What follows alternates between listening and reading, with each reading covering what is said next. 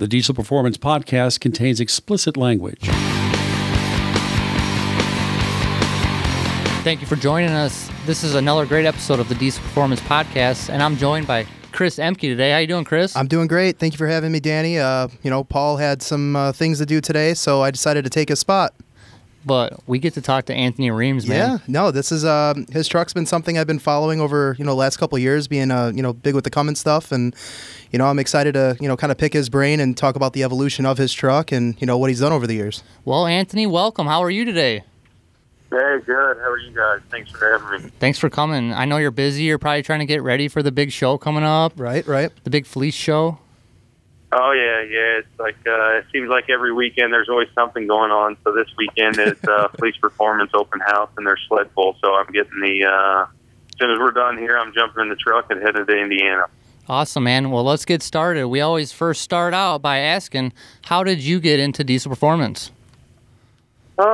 Just kind of luck, to be honest. I had a friend, Matt Gilmore in Missouri, who was a diesel enthusiast, and a couple other buddies just from my small town in Owensville that did stuff like that. I just, caught the bug, and it more or less just kind of took its way and kind of went where it is. Nothing in particular. I got a little money, bought my first diesel truck. Bought injectors, bought a turbo, started tearing parts up, and just kind of went from there. Let's talk about the XDP drag truck, as it's known as. How did that truck get started, and how did it turn into the truck it is right now? That got started when I was actually working for AirDog. I just kind of had a bug that I just wanted to go drag race and try it out. I'm from Missouri. A lot of sled pulling goes on here. There's some drag racing, but it's not readily available like county fairs and things. But I bought this truck from a buddy, Will Jones. Got it going, pretty quick. Wasn't actually supposed to be anything of the caliber kind of where it's went. Is it really ever? What's that? Is it ever, like, when you get into a build like this, do you ever really think, like, this is going to be the end result? It always goes way out of budget, way too far. Yeah, that's exactly what happened with Fleckville, and I pulled 2.6 for 1 year, and then I wanted to go to open drive line, and it spins out of control, and this was no different. I got the truck, tried to whip something together, just kind of have a little fun. Ended up actually going to work for XDP, and things got a little more serious. So each and every year we set goals. We try and get faster, we get more consistent. And we're going to continue to do that. And I would say, as long as you see that truck out, and I'm the owner of it, and XDP is the sponsor of it, it'll be taken pretty serious. No, definitely. Always having a truck at this caliber and having some backing from some serious companies in the industry, which I know you do, it does go a long way. I remember when I saw that truck for the first time 2 years ago at the XDP open house. It was a mechanical injected, 12-valve motor, I believe. Big set of maybe, was it twins at that point? I know that you had triples on it last year. Yeah, twins the first year. I had never been down the drag strip in my life. Before I started this truck. So, there was a lot of people like, what do you want to do? I'm like, I want to go nines. They're like, are you crazy in your first year and you've never been down the drag strip? I'm like, look, there's one way to get used to it, and that's just go out and do it. So that's awesome. We somewhat started mild, I guess you could say, But yeah, just twins the first year. Last year was the triple setup. Okay. At the end of last year, again, going back to the mechanical injected, we're talking dinosaur ages at this point. Mechanical injection, P-pump motors have been around for years. At the end of last year, did I not see that motor for sale all over Facebook and different social media? I thought I did. yeah, it was for sale, and it actually it finally did sell. Okay. I gave that thing away almost. I sold the whole, basically the guy needs a transmission and a truck. I sold him the chargers. I sold him the intercooler. The entire setup. So where all he had to do was bolt it up. Fuel, the everything. He just needs to install it and go race, and he's ready to roll. So I think that gives it was a tough decision to kind of get rid of it. I had a lot of sentimental value, kind of being my first drag motor and things like that. But everything evolved. The common rail stuff coming along pretty well. My sponsors sell a lot more common rail items versus mechanical stuff, so right. I had to kind of put my personal love for the mechanical 12-valve to the side and kind of move forward. So, and that was going to be my next question. You know, why transfer or why switch over from the mechanical motor? You know, 12-valve, they're known for, you know, being really serious hot rod motors, switching over to the common rail stuff.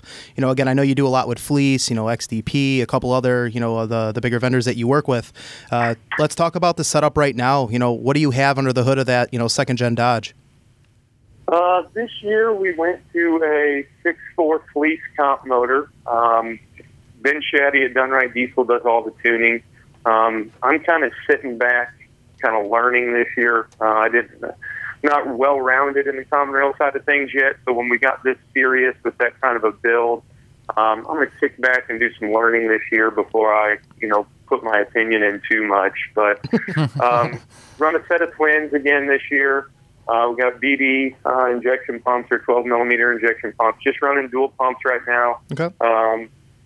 We're really not that crazy on the horsepower side of things. We're going really fast right now.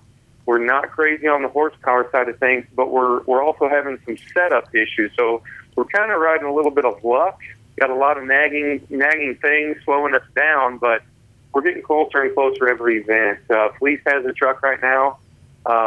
Fine-tuning a couple things, changing suspension again, trying to get that thing settled down. It's almost like that truck is, within the race industry, all my buddies like to remember that truck for how bad it hopped off the line. It gets a lot of attention there. So I'm trying to change that and let it be known because it's fast, not because it bounces all over the place when we lead the line. I mean, it's a learning experience. It's a learning curve as you move forward as well. We definitely want to know more. We want to know more about that, Anthony, but one moment so we can hear from our sponsors.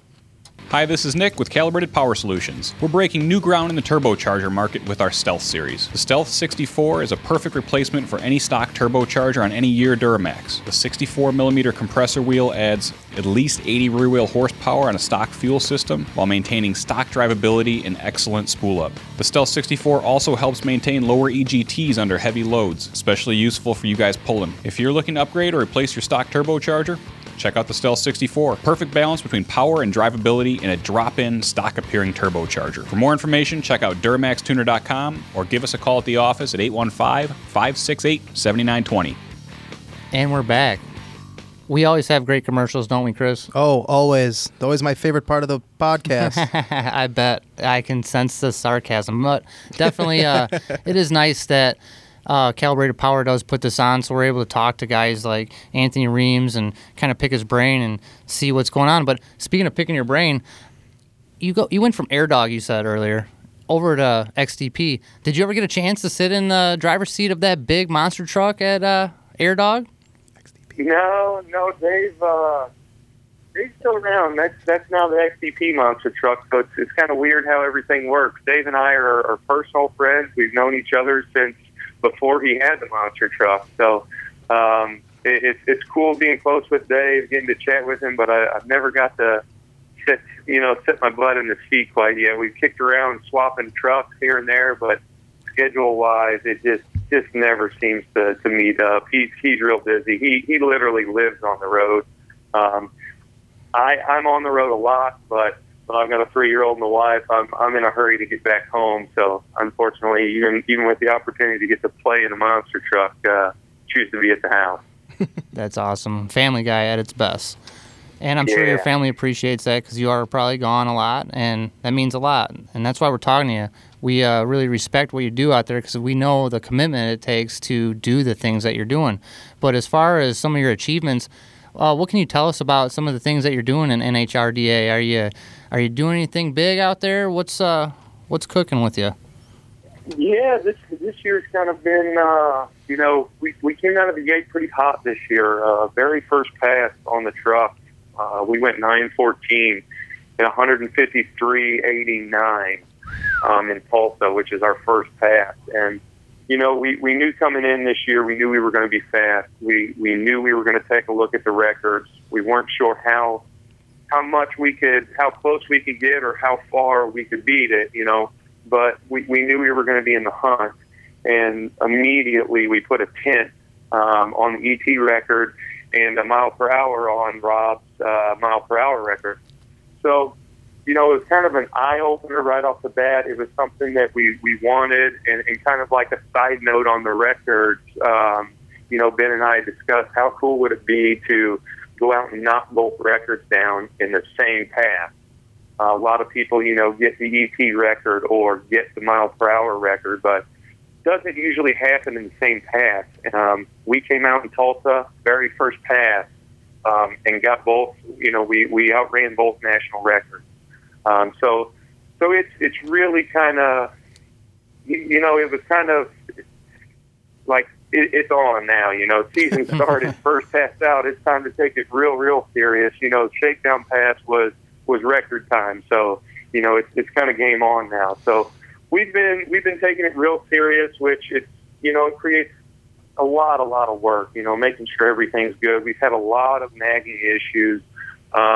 Came out the very next event in Denver, broke the mile per hour at ET again, but weren't able to back them up at either event. Just a lot of little nagging issues. We want records. You know, we want to set the world on fire, but we also want to win. That's important to us too. So we come out hot at the event in qualifiers. We went number one qualifier, but the big picture is to get wins, and that's what we've done. Had a little nagging issue at Tulsa. Ended up going to finals, taking second. But Denver, the big for the year, Randy Cole at NHRBA put up $5,000 to win. We went out there and we got the win there. So I mean, so far so good this year. I think as you know, grow, and like you said, the truck's back at Fleece right now for some suspension work, things like that. You don't want the truck to hop on the line, you know, as time progresses. You know, that mile an hour will go up, that quarter mile time will go down, and, you know, you'll be able to grow and get the truck where your, you know, end goal is, and, you know, be able to set the world on fire, right? Yeah, that's St. Louis is my next race for NHRDA July 9th, and, you know, that's my home track. I'm from Missouri, so I feel like we're two events in. We know we can make power. We know we can go fast. Now we're fine-tuning the little stuff. So we're making some changes, going to a totally new tire in the whole 9 yards for St. Louis. So I'm pretty optimistic. I trust the people that I've surrounded myself with, you know, the knowledge and the power and things like that. They get the credit on that side of things. This year, honestly, I'm the driver. I take the credit for how does it feel, how do I need to lead the line to settle this thing down to get us through the event. But you know, Chase Lee and Ben Shaddy are really the masters of making the power. So we hope St. Louis is going to be a big one. So we're in the hunt for that first 8 second and 8 second pass in a super street truck. So that's what we're looking to do in St. Louis. Keep your eye on the prize. That's awesome.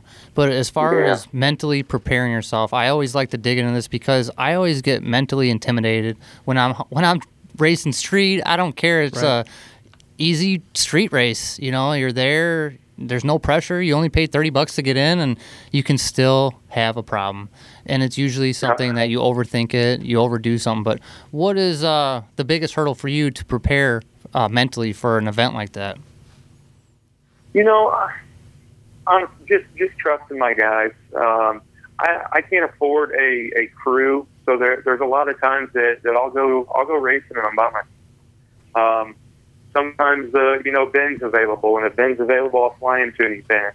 If it wasn't for him being in Denver, we wouldn't have made it through. We wouldn't have won that event. But I just trust that when I go to an event, if I'm by myself, I'm at least starting with a good truck that's fast.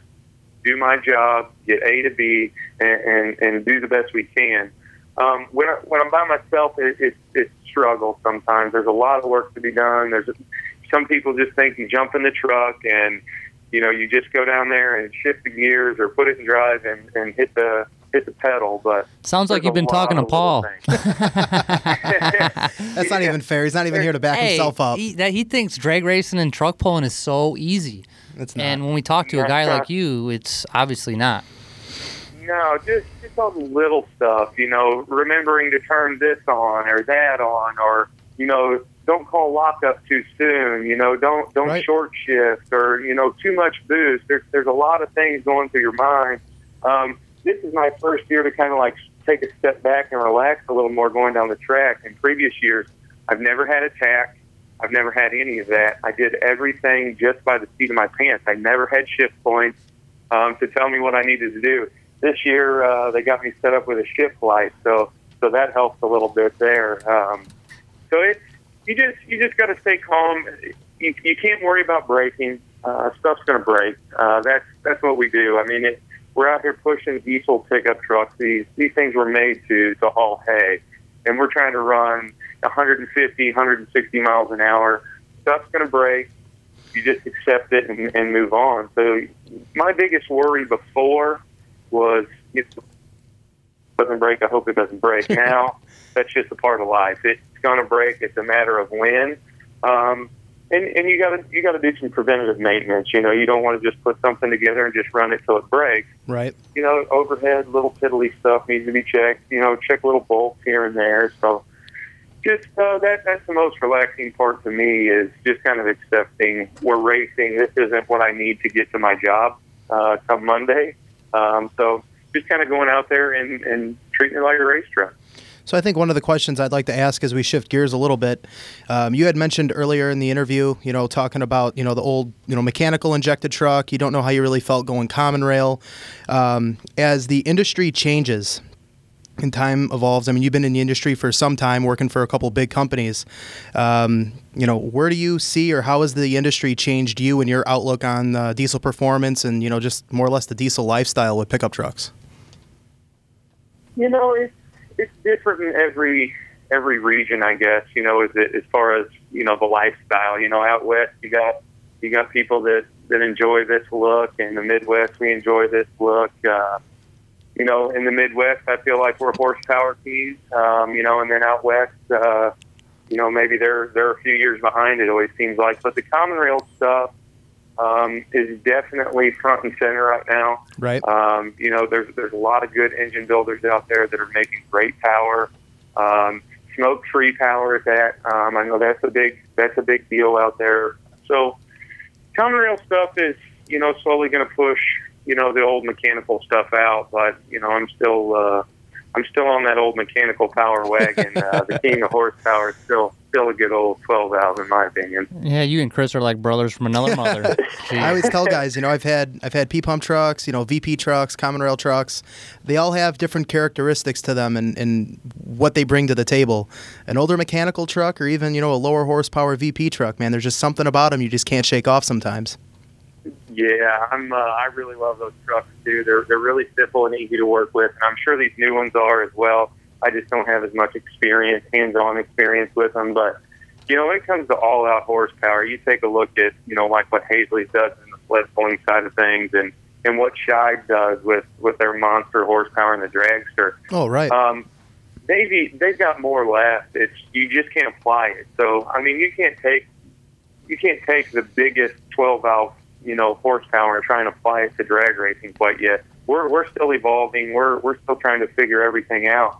So the common rail side of things right now is, you know, kind of the ticket. So there's a few new trucks coming out, and I'm sure there's going to be some big, nasty 12-valve horsepower going to a two-wheel drive at some point, and we'll see how it all hangs. But it kind of seems like everybody jokes in the racing side of things, this is the year for the common rail, and we've all kind of made fun of the common rail guys for the last 5 years for saying that. But every year. Pretty serious right now, so...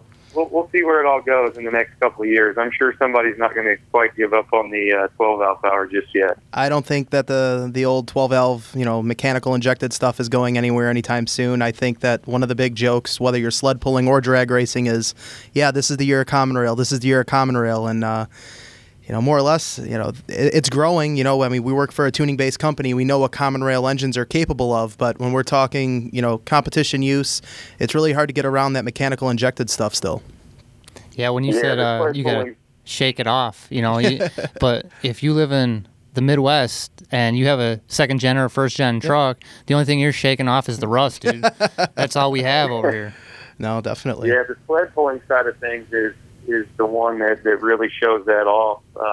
You know, when I first got into this stuff, being next to Kurt and Van Haisley and Kent Crowder and Brad Ingram and those guys with 38-inch, you know, C-Pex bar tires and joking about, holy cow, you know, it couldn't even turn those tires type of thing, to where we're at now. These guys are making so much horsepower, you know, they walk them out, 100 foot before they can even apply all their horsepower. Right. They've got too much horsepower for monster cut tires. So it's crazy how it's evolved, but it's pretty neat. So you get to sit back and take notes and apply it to your own setups, and that's kind of what we've done too. So there's a lot of experts that I listen to. I'm not the expert in the power making field. You got a 9-second or faster truck, depending on your setup, of course. But what kind of horsepower to the rear treads are you putting down? Right now, we're running at about 1,600 horse. We've got a few hundred more. We're probably right there around that 2,000 horsepower mark. We don't run it there though because we can't get it applied right now. So we're happy where we're at, and we'll try and apply some more as we go on. Right now, we know it's fast where it's at. We've got to get set up down a little bit, and then we'll start bringing in some more horsepower. But you know, we're about 1,700, but we can be somewhere around 19 and 2,000 horsepower. Well, Anthony, we definitely have our eyes on you, and our listeners, I'm sure, want to know how to get a hold of you. How can they reach you on social media? I've got my personal page, Anthony Reams, and then I've also got Anthony Reams Racing, or people are more than welcome to email me, Anthony@xdp.com. And I enjoy working with everybody, so anybody needs parts, love to help them out with it. That's awesome. Well, I know you got your sights on St. Louis. Good luck down there. That's your home track. We'll be definitely keeping an eye on you. But this has been another great episode of the Diesel Performance Podcast. I'm Danny Voss. And I'm Chris Emke. Thank you. Thanks, Anthony. Thanks, guys. Calibrated Power Solutions, the leading North American developer of clean diesel power and home of DuramaxTuner.com, is the proud sponsor of the Diesel Performance Podcast. Calibrated Power develops emissions-equipped tunes for a wide variety of diesel powertrains, including the Duramax, Cummins, Jeep, John Deere, and many more. For more information and the best customer service in the industry, check out calibratedpower.com or call 815-568-7920. That's 815-568-7920. To reach out to the Diesel Performance Podcast, send us a message through Facebook or email Paul at DuramaxTuner.com or Danny at DuramaxTuner.com. We always have great commercials, don't we, Chris? Oh, always. Always my favorite part of the podcast. I bet.